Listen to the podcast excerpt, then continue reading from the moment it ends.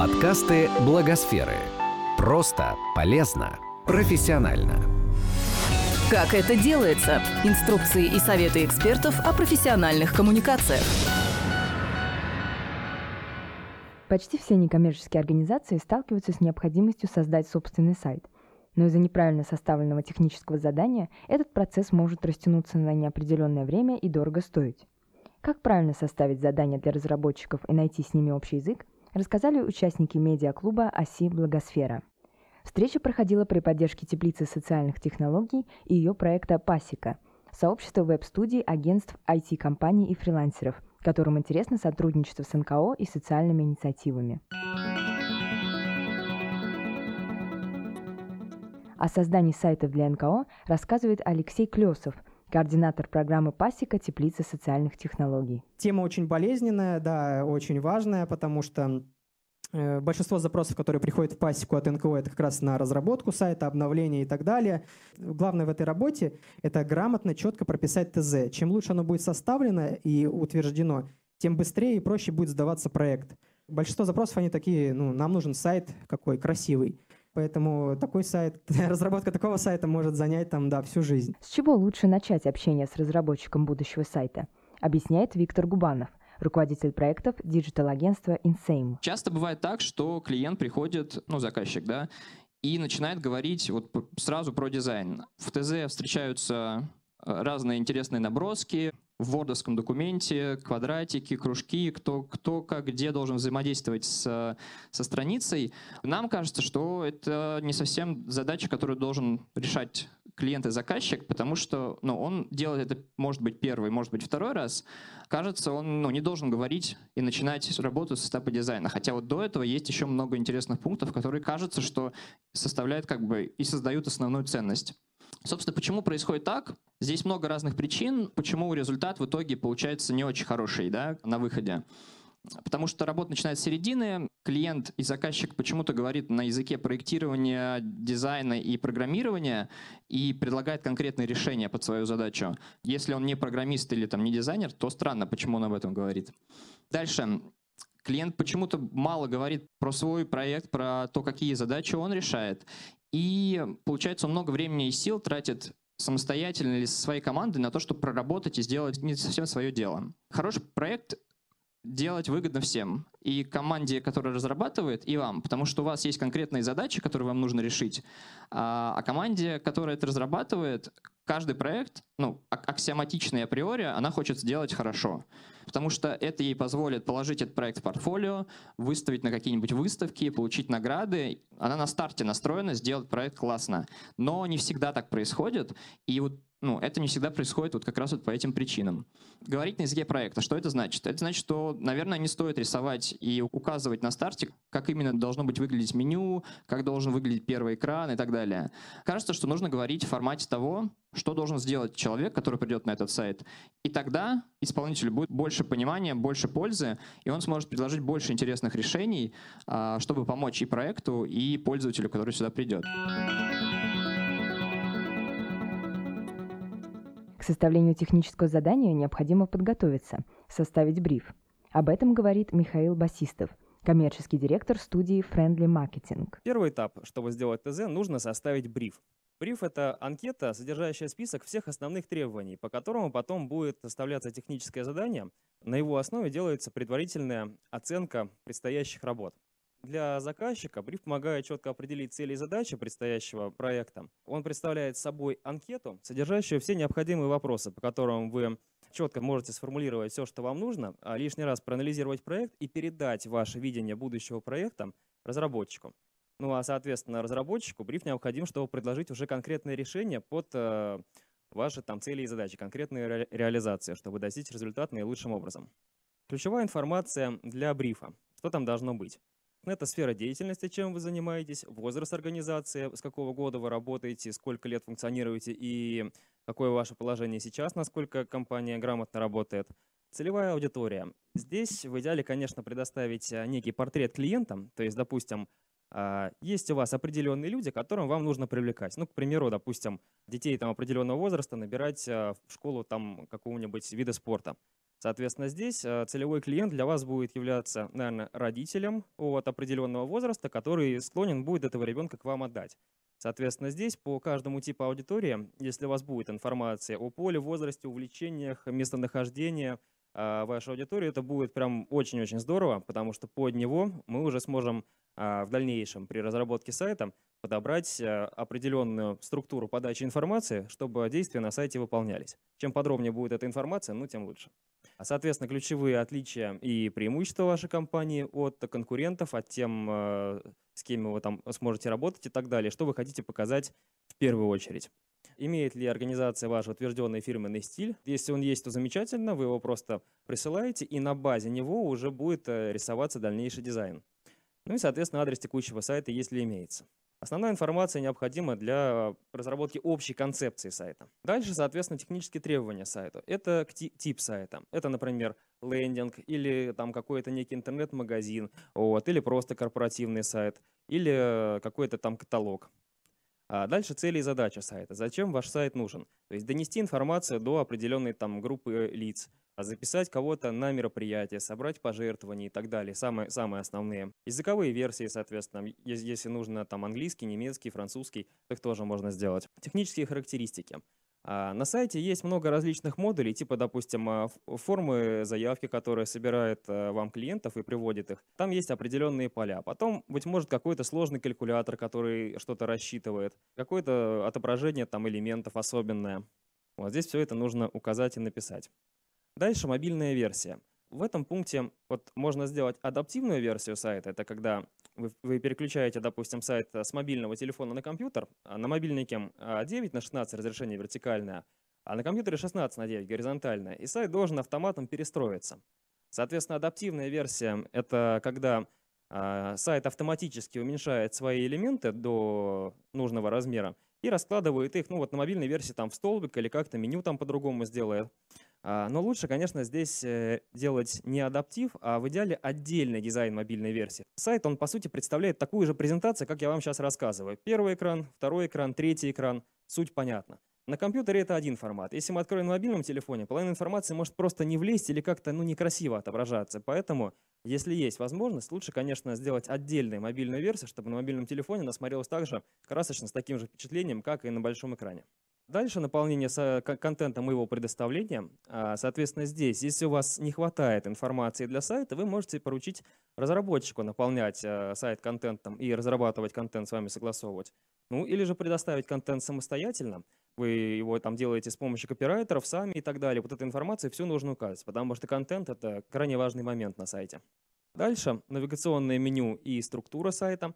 Здесь в идеале у вас должно быть такое понимание, как куда какая ссылка будет вести, а, где какое меню находится и так далее. В идеале какой-то, ну, про прообраз какой-то схемы. А, наиболее важные блоки и элементы на сайте – Соответственно, по степени важности вы можете выделить. Сначала мне, допустим, важна а, инфоблок, потом галерея, потом текст, потом, допустим, форма. Ну, какая-то при примерная такая логика, что должно у вас получаться. Примеры сайтов, которые вам нравятся. Соответственно, здесь вы можете ссылками просто указать. Допустим, мне нравится там сайт, к примеру, Сбербанк, нравится там слайдер, нравятся текстовые блоки, нравится, как сделана шапка. Вот. Нравится еще какой-нибудь сайт, определенные моменты. Здесь, допустим, цвета, здесь шрифт, здесь что-то еще. Такой собирательный образ. И дальше, соответственно, примеры сайтов, которые вам не нравятся. Здесь э, вы также отправляете ссылку и пишете, допустим, здесь не нравится, как подано вот это, здесь как другая информация, тут, допустим, шрифт какой-то мелкий не читаем. То есть так делать не надо, чтобы разработчик четко понимал. Так, ну и требуется ли а, покупка дополнительного доменного имени. Это адрес вашего сайта в интернете ну, допустим, а, там yandex.ru, вот это название. Если оно есть, то, соответственно, не нужно. А, у вас, кстати, должны быть обязательно доступы от а, домена. Это самый основной актив, потому что если его потерять, то, соответственно, вы теряете название сайта, и все результаты по продвижению индексации сайта в поисковых системах теряются, потому что он привязывается к домену. Также, кстати, касательно доступов. Если у вас есть ресурсы, все доступы обязательно должны быть записаны на вас, аккаунт домена, он регистрируется или на физическое, или на юридическое лицо. А, там можно прописать ваши паспортные данные, и даже если вы потеряете этот доступ, вы можете обратиться к регистратору доменного имени, ну, например, там Регру там, или Никру, вот есть крупные регистраторы, позвонить им, сказать то, что я потерял доступ, сказать домен, вас спросят все данные, которые у вас есть, и его восстановят. А если, не дай бог, доступ остается у вашего айтишника, и который потом может там пропасть и так далее, то сайт можно потерять. Соответственно, точно так же у вас должен быть доступ от хостинга. Это, так сказать, удаленный компьютер, на котором ваш сайт хранится, из которого он э, запускается в интернет. Ну, а от, от панели администрирования сайта. Эти вот три самых основных доступа просто храните в сейфе, не теряйте их никогда. Дальше информация в брифе есть по продвижению сайта, как вы планируете в дальнейшем продвигать сайт, в какой перспективе. Допустим, вы хотите заниматься там SEO-продвижением или контекстной рекламой, или через SMM, или через какие-то партнерские сети. То есть краткое описание, как вы хотите продвигать. Потому что а, если, допустим, продвигать сайт через SEO, Здесь сразу уже тогда в разработке стоит учесть э, разработку определенных разделов, потому что по SEO должна быть э, выстроенная грамотная структура. С точки зрения SMM продвижения, там информация должна быть подана кратко, в виде просто нескольких слайдов презентации, так скажем. Там не так важно. По SEO очень важно тексты писать. А, на сайте должны быть размещены статьи по ключевым запросам, их объем там около 3000 символов, и много других технических параметров должно быть соблюдено. Их можно, соответственно, сразу уже выполнить при разработке сайта и потом не тратить дальнейшее время на продвижение. Ну и, соответственно, бюджет и сроки, сколько денег у вас примерно есть и за какой срок вы хотите получить результат. Информация о технических требованиях сайта необходима для оценки сложности проекта. Это будет являться фундаментом для составления технического задания. Кстати, касательно презентации. У нас будет отдельная презентация для слушателей, где будет текст со всеми моими комментариями. Вы потом ее сможете использовать как методичку. Если что-то забудете, ничего страшного. Требования к дизайну. Соответственно, это индивидуальный дизайн или э, шаблонный дизайн. В чем ключевое различие? Можно, допустим, сэкономить на разработке дизайна, выбрать какой-то шаблон сайта. Можно платный, можно бесплатный. И просто этот шаблон изменить под вас. Это будет стоить дешевле. Ну или, допустим, если у вас есть э, четкое понимание, как вы хотите сделать, какие-то там особенности, и вы не нашли подходящего шаблона, то, естественно, разрабатывается индивидуальный дизайн. Как это делается, расскажу дальше. Тематический стиль сайта, ну то есть в каком стиле хотите сделать там ретро, там модерн и так, и так далее. Ну, примерное такое описание а, какое впечатление сайт, э, дизайн сайта должен а, подавать. Дальше цветовой стиль сайта, какие цвета, здесь в принципе все понятно. А, наличие баннеров э, слайдера на сайте. Вот. Ну, информация о дизайне необходима также для расчета стоимости и разработки дизайн-макета в дальнейшем. Цели и задачи сайта формулируются именно на этом этапе, отмечает Виктор Губанов. Важно фокусироваться на брифинге. Как уже говорил Михаил, да, это важная штука. Здесь она помогает понять, понять, про что ваш проект, э, посмотреть на него с разных сторон, ответить на разные вопросы, которые помогут дальше и вам в том числе, и команде, которая будет разрабатывать для вас э, площадку ну, в виде сайта. Здесь важно, что люди должны быть с обоих сторон вовлечены. Опять же, почему-то часто бывает, что вот создайте нам сайт, и клиент очень долго реагирует на запросы, ну, в общем, отключается, он не вовлечен, и кажется, наверное, что ему не нужно это. Вот э, на этом этапе максимальная вовлеченность, потому что дальше уже, как раз вот как я уже говорил, там с этапа номер 6, э, в принципе, уже от клиента ничего не зависит, ну, почти, и можно ну, расслабиться. А, а до этого это, ну, большая работа, она требует усилий, времени, времени и так далее, и, и большой вовлеченности. Я люблю вот эту простую аналогию. Это история про врача. Ну, когда человек приходит к врачу, он никогда не говорит, какой диагноз мне поставить, да, и какие таблетки мне есть. Он рассказывает и описывает причинно-следственную связь, ну, то есть, что у него болит, что было до, что было после и так далее. Вот, поэтому, если будет проще, то бриф — это вот такая вот аналогия к походам к врачу и рассказ о том, что происходит сейчас. После брифа можно приступить непосредственно к техническому заданию. ТЗ — это документ, который фиксирует требования и э, к функциональности, и к атрибутам сайта вот, и дизайна, ограничениям, программным интерфейсам и алгоритмам и так далее. Соответственно, это документ, по которому а, будет выполняться работа. Чем отличается он от брифа? Бриф — это документ, который учитывает ваши пожелания к будущему сайту, то есть примерное такое ваше видение, которое вы передаете. А техническое задание — это уже документ, а, который является составной частью договора, который был составлен по информации из брифа. ТЗ должно быть максимально подробным, и составлен таким образом, чтобы у разработчика не возникало каких-то дополнительных вопросов. То есть у нас есть документ, мы его даем, ну, грубо говоря, любому специалисту а, в области программирования, который занимается сайтами, он его прочитает, и ему будет понятно все. И он сделает именно то, что вам нужно. Что должно включать техническое задание? Технические требования сайта согласованные на основании брифа. Вот э, вся та графа, которая э, заполнялась в брифе, должна быть перенесена в ТЗ. А дальше выбранная CMS-система – это движок сайта. а, на каком он сделан. Соответственно, ну, самые популярные движки — это Joomla, а, WordPress и Bittrex. Соответственно, здесь уже исходя из функциональности вашего сайта, выбирается необходимая система.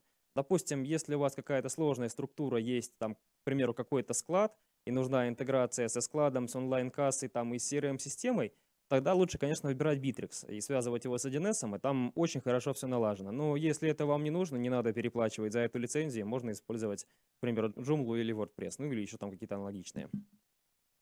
А функционал всех форм обратной связи. Четко должно быть прописано, какая кнопка что именно делает. А касательно формы обратной связи, а, соответственно, здесь необходимо прописать абсолютно все поля, которые там будут, анкету и э, куда именно с этой формой информация отправляется. То есть вам на почту, вам, допустим, а, в СМС или интеграция с CRM-системы, чтобы там заявка как-то грамотно заходила входящая. Все должно быть написано. Дальше кликабельные элементы, описание всех кнопок на сайте. Формат отображения элементов. Допустим, если у нас есть модуль галерея, и мы нажимаем на картинку, она должна у нас, допустим, раскрываться или на полный экран просмотра, или, допустим, как в социальных сетях сделано, или увеличиваться частично и так далее. Касательно, допустим, всплывающих меню, вот у нас есть шапка, можно навести мышкой, там э, выпадет выпадающий такой список. Все вот эти элементы тоже должны быть описаны. Что, как конкретно должно работать. Функционал модуля для пожертвований, соответственно, если он у вас есть, планируется, то тоже детально нужно показать, как именно он будет работать, куда будет переводиться деньги, какая платежная система, какие там стартовые суммы и так далее. Максимально подробно. Переходы на другие страницы сайта. Когда об этом э, будете думать, в идеале, конечно, вам нарисовать некую схему. То есть вот у вас, допустим, есть главная страница, тут о компании, галерея, там как какой-то блок информации и так далее. Допустим, ссылка блок ведет на вторую страницу, и на этой странице у нас есть первое, второе, третье и четвертое. И вот такой вот схемы просто нарисовать, чтобы вам было понятно, какие переходы куда выполняются. Ну и, соответственно, сопутствующие элементы, модули и плагины. Допустим, это какой-то там сложный калькулятор, о котором я уже говорил. Интеграция, допустим, с онлайн-кассой, с какой именно, а, какой конкретно банк и так далее. А дополнительный какой-нибудь может быть функционал, который вы хотите внедрить. В некоторых случаях перед техническим заданием нужно составить промежуточный документ. В этом как раз уже помогает техническое задание, где как раз ну, жестко прописываются основные моменты, фиксируются в формате задач, сроков да, и стоимости. Здесь уже, опять же, как я говорил, это история про то, есть люди, которые этим занимаются каждый день, и у них есть больший набор инструментов, как можно решить вашу задачу. А, и здесь их задача синхронизироваться, опять же, с вами и понять, какое из предложенных ими решений может лучше вам помочь а, с учетом всех ограничений и так далее. А опять же, если простым языком, техническое задание — это язык решений, который предлагает команда, которая разрабатывает вам сайт. Еще одна аналогия с врачом — это про что? Это как раз вот врач, который говорит, что вам нужно выпить такие-то таблетки или там, у вас такой-то диагноз, и вам поможет вот такое, такая штука. Вот. Но обычно как бы кажется, что все вроде понятно, но на практике бывает совсем не так. Поэтому мы внутри используем такую штуку, как понимание задачи. Это такой еще один документ промежуточный, который составляется исключительно с нашей стороны и резюмирует все основные пункты, которые мы вычитали из брифа, пообщались с вами как с заказчиком. И здесь резюмируем то, что, ну, то есть какая задача перед нами поставлена и как мы ее будем решать. То есть, по факту, мы описываем здесь текущую ситуацию и описываем ситуацию, которая будет после того, как мы закончим с вами работу. То есть, по факту, решение задачи — это трансформация проекта с состояния А в состояние Б. Вот эта штука, вот этот документ, он помогает еще раз наладить все прицелы, договориться на берегу, как это все будет происходить, и только потом вставляется ТЗ, и по нему четкая, четкая работа идет. По написанному ТЗ разрабатывается прототип сайта. Прототип — это схематическое черно-белое изображение, макет будущего сайта на котором, соответственно, показано расположение всех элементов, которые будут, возможно, с уже сразу прописанными текстами, возможно, просто с отображением. Допустим, здесь у нас картинка, здесь у нас заголовок, Здесь у нас будет такая-то форма, чтобы вы примерно понимали, как оно будет выглядеть. Заказчику он помогает визуализировать ваши идеи на ранних этапах, выявить какие-то недочеты, уточнить свои пожелания и тем самым добиться оптимального результата. А макет править очень просто. Ну, считайте, это просто изображение, нарисованное первая версия от руки или там в элементарном графическом редакторе в Paint. Допустим, мы нарисовали, вы думали, что оно будет выглядеть одним образом, а на самом деле оно смотрится по-другому. Вы можете сказать, то, что вот это мне не нравится, давайте это перенесем сюда, тут исправим. Это все делается просто со скоростью речи, очень быстро исправляется. Если будет уже сверстан дизайн с ошибкой, потом придется править что-то на дизайне, это получается в два раза больше работы. А если, не дай бог, сайт уже сверстали, и потом вы увидели, что вы что-то забыли, ну, это заново и дизайн, и программист, и обсуждением всех этих деталей. Это сильный откат назад, сроки проекта сильно увеличиваются. Ну и, соответственно, по стоимости тоже. Если какая-то серьезная правка, то будет не очень приятно. Здесь нужно смотреть все очень детально и не торопиться. Вот. Ну а, соответственно, разработчику прототип просто упрощает согласование проекта с заказчиком, исключает э, ошибки юзабилити, помогает, соответственно, рисовать дизайн. Получается, прототип — это скелет сайта, вся его структура, но без дизайна и изображений. То есть это страницы, расположение разделов, расположение блоков навигации, расположение инфографики, фотографий, слайдеров, э, кнопок обратной связи. Цель прототипа понять, как будет выглядеть и работать сайт, чтобы не допустить ошибок, не тратить время там на переделки впоследствии. Дальше идет уже по этому схематическому макету отрисовка дизайна. Дизайн макет сайта — это уже полноценное цветовое изображение, разработанное на основании прототипа. Дизайн вы получаете в виде картинки, его согласовываете, и потом, соответственно, он уже отдается программистам на верстку. Получается, это визуальный образ будущего сайта, разработанный с а, учетом всех возможных требований HTML-верстки. От того, насколько качественно проработан макет, зависит как бы общее восприятие информации на сайте. Это очень тоже важный этап.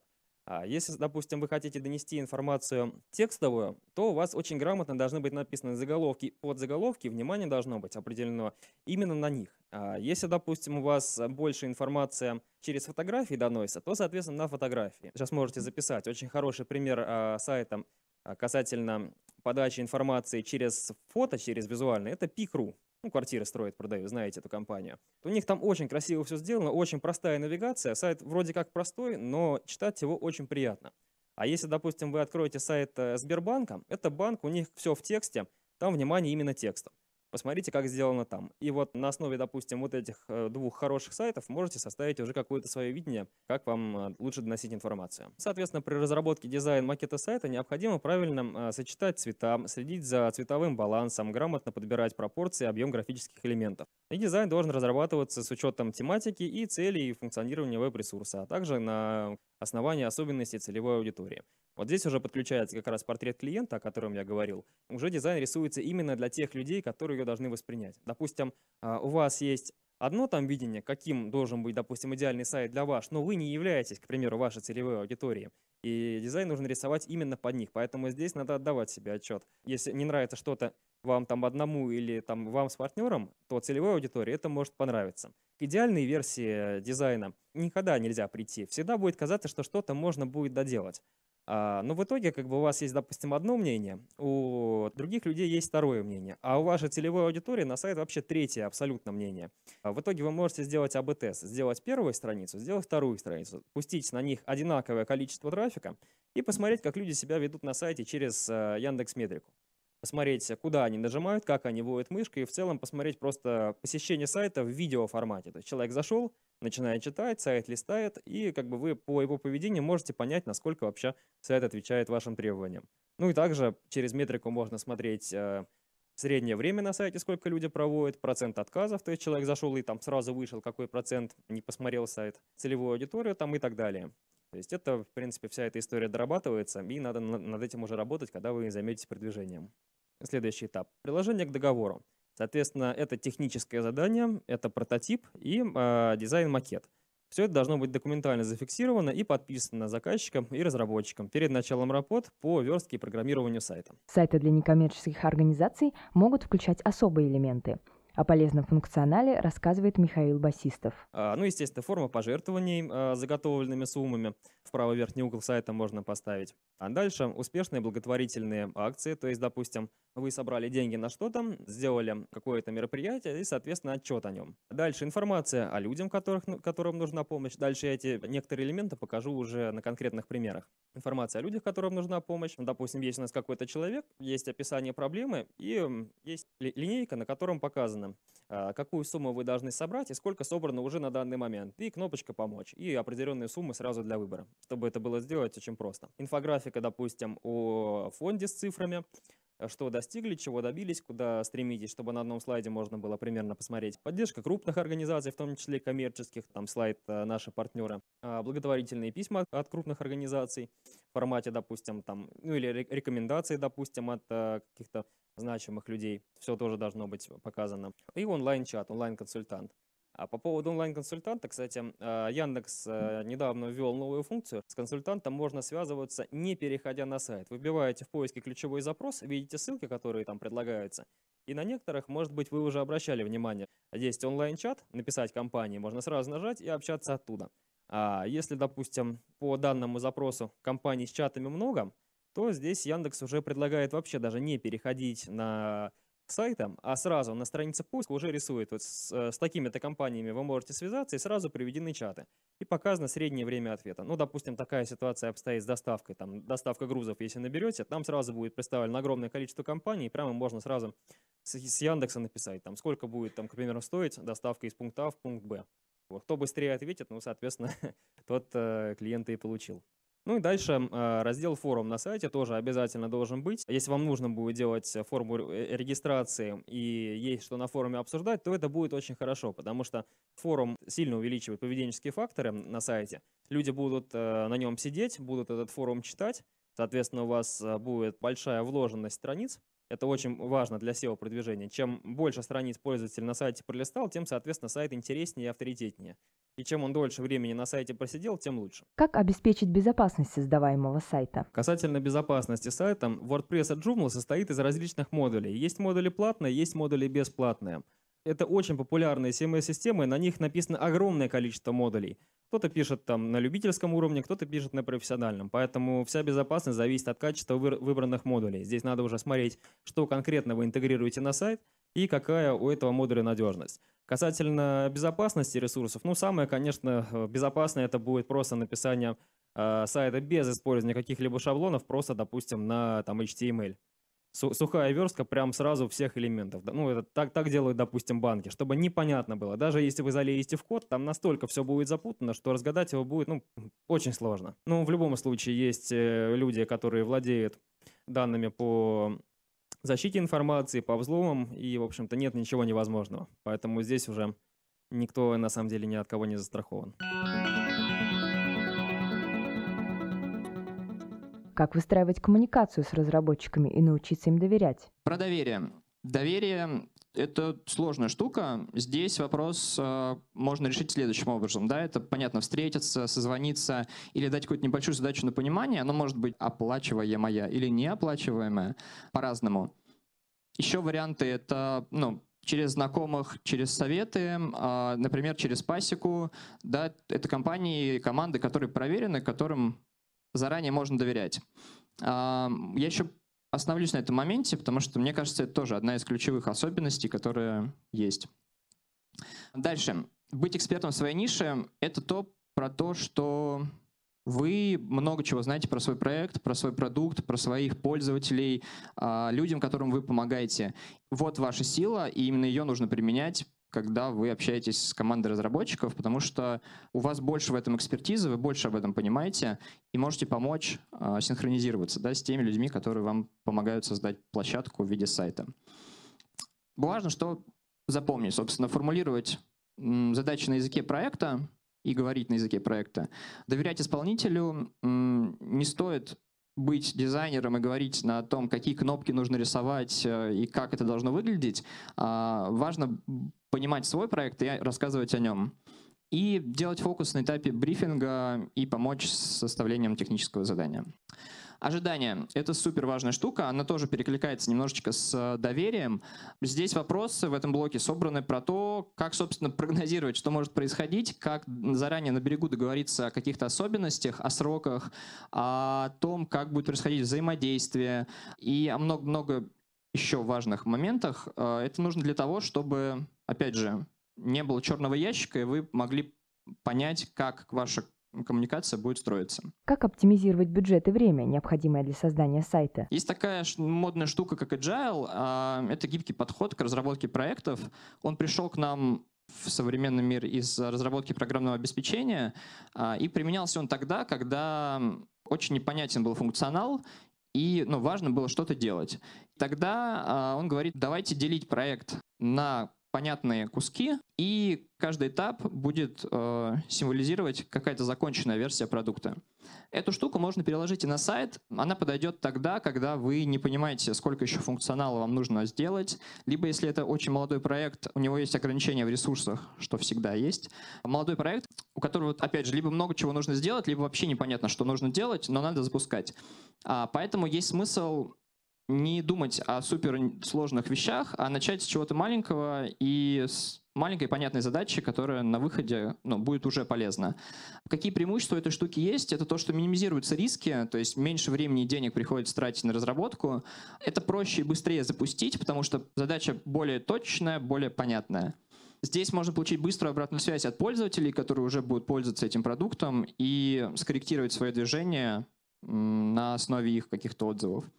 И что важно, вы больше понимаете про свой проект. И опять же, по опыту часто бывает так, что когда мы наставим на том, что давайте сейчас сделаем, запустим маленькую версию, а вот тот суперфункционал, который вы, ну, с которым вы, собственно, и пришли, мы отложим и сделаем потом, то вот этот суперфункционал чаще всего оказывается никому не нужным. И это была чисто гипотеза, которая не оправдала свои ожидания и не пошла, собственно, на релиз, на разработку. И это сэкономило очень много времени, денег и сил. Создание сайта — это достаточно сложный процесс. Там завязаны люди, а люди — это всегда сложно. Там завязаны технологии и прочее. Поэтому здесь важно доверять и выстраивать его правильно. Второе — это то, что основная ценность в продукте в виде сайта, она создается на старте вместе с вами. И здесь тоже важно об этом помнить и максимально участвовать в этом моменте. Чтобы подготовиться к запуску проекта, нужно хорошо проработать бриф. Это, в принципе, базовая штука, с которой дальше можно уже идти дальше и создавать что-то. И хорошо поставить задачу и получить нужный результат — это равные штуки, которые помогают вам, собственно, работать и получать то, что вы хотите. В каких случаях организации не нужен сайт? Когда мы не понимаем, как мы можем помочь. Ну, то есть как, когда, мы будем, когда мы создадим сайт, мы не понимаем, как он поможет вам. А если вы говорите и ставите задачу в формате того, что сайт какую задачу решает ну, чтобы ваше было. Чтобы, очень очень ну, многие чтобы было, нужно, это... чтобы было, чтобы, ну, чтобы они получили, например, президентский грант. Вот нужен сайт. Вот это Если такой... чтобы было, ну, кажется, что достаточно создать одного экрана, написать, что вот кто мы, чем мы занимаемся, чем мы полезны. Оставить вот почту и телефон, и вот эта история, она выйдет там, ну, в 10 тысяч рублей. И кажется, что на этом все. Ну, то есть он решает свою задачу, да, вот и все. Ну, то есть остальной истории, если нету каких-то условий с точки зрения там а, особенностей, да, грантовых или не грантовых, что там должна быть контентная часть, а, новости, а, сбор денег и так далее, кажется, что вот это вот решение в виде одного экрана, оно помогает вам с входящими условиями, которые есть. Но в любом случае, как вам кажется, ну хотя бы вот этот один экран, он лучше, чем а, ноль экранов, да, и, и, и только страницы в соцсетях, например. Ну, скорее да? всего, да, потому что, смотрите, ну, люди так или иначе, они же ищут, ну, могут искать вас. Угу. И идут они, скорее всего, не в социальные сети сразу, а идут в поисковики. Поэтому, а, если они будут вбивать название вашей организации, у вас есть даже один экран, он покажется им. И ну, да. они ну, смогут, он будет им полезен. То есть здесь задача, опять же, наносим мы пользу этой страницы или не наносим. Если наносим, не нужно ее делать. Если она поможет людям, то давайте сделаем. Угу. Да, спасибо. А, я дополню. Спасибо. А, касательно необходимости сайта, а, у нас мнение такое, что он в любом случае должен быть. Ну вот расскажу на примере. А, есть у нас а, один клиент, это мебельная компания. У них а, как бы сайт был, они его забросили, потому что он им ничего не приносил, он ну, неправильно продвигался и был не очень хорошо написан.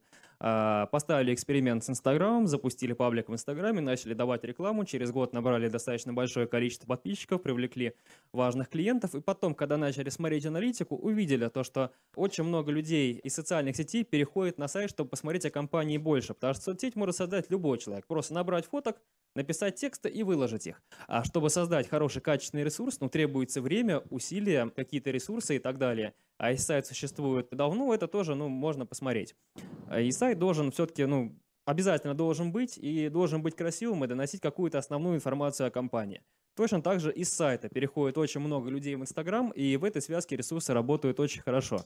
Вот когда мы делали аналитику того сайта, который у них есть многостраничный, мы решали, э, решили создать одностраничный сайт, который делает презентацию просто компании, то что такая-то компания делает такие-то работы, авторские проекты и все виды мебели рассказано. И, соответственно, описание, фотографии, призыв к действию, там форма, оставьте заявку для расчета стоимости. И он тоже очень хорошо работает. Ну, то есть это доказательство некой какой-то состоятельности, да? Да, а, да, я об этом. Можно ли пользоваться конструкторами сайтов? В чем их плюсы и минусы? Ну, допустим, с точки зрения SEO-продвижения, не все конструкторы позволяют сделать необходимые требования.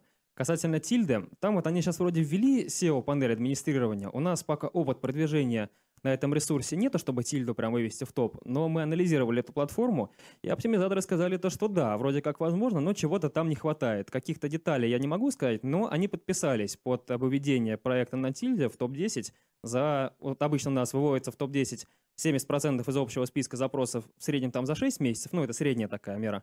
Вот, там мне сказали, возможно, потребуется там 7, ну, плюс-минус там какой-то дополнительный период. С точки зрения, допустим, э, SEO-продвижения на других конструкторах, я уже не помню конкретные там э, модели, но многие не позволяли просто грамотно вводить там метатеги, какие-то дополнительные параметры. В общем, это сильно все усложняется. И, ну, поисковик тоже думает, э, у него следующая логика. Ему надо показать как бы самый крутой ресурс, которому уделили много времени, который хорошо, качественно сделан, который отвечает э, всем требованиям и поисковика, и, соответственно, людей.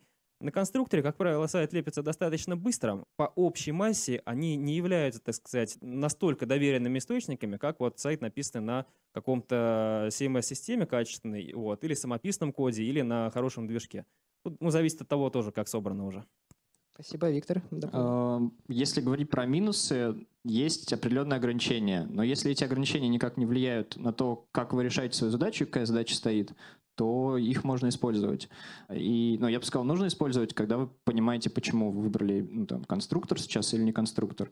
А, и на них можно делать очень, ну, очень хорошие сайты. И если мы говорим про а, опять же, да, про пользу, то с помощью них можно делать пользу. То есть, например, мы а, какие-то проекты в том числе упаковываем на тильде, потому что это просто сделать, ну, это и быстрее получается, но при этом смысл, который мы доносим, он же не искажается, и неважно, что под капотом. Да, есть ограничения касательно там, функционала, да, там может быть код не, ну, как бы не такой чистый, и поэтому поисковики чуть хуже его ну, как бы оценивают, да, условно, но, как бы, опять же, э, мне кажется, что в последнее время, в том числе алгоритмы больше нацелены на то, чтобы ну, пользователь получал ответ на свой запрос, и как бы меньше вес дают все-таки факторам, которые влияют ну, касательно начинки. Здесь я могу ошибаться, но кажется, что, что так. Может быть, да, Михаил больше об этом знает. Ну, сейчас смотрите, как бы, а, какой инструмент мы будем использовать. Если мы делаем сайт э, для дальнейшего SEO-продвижения, если мы знаем то, что мы с этим проектом будем работать достаточно долго,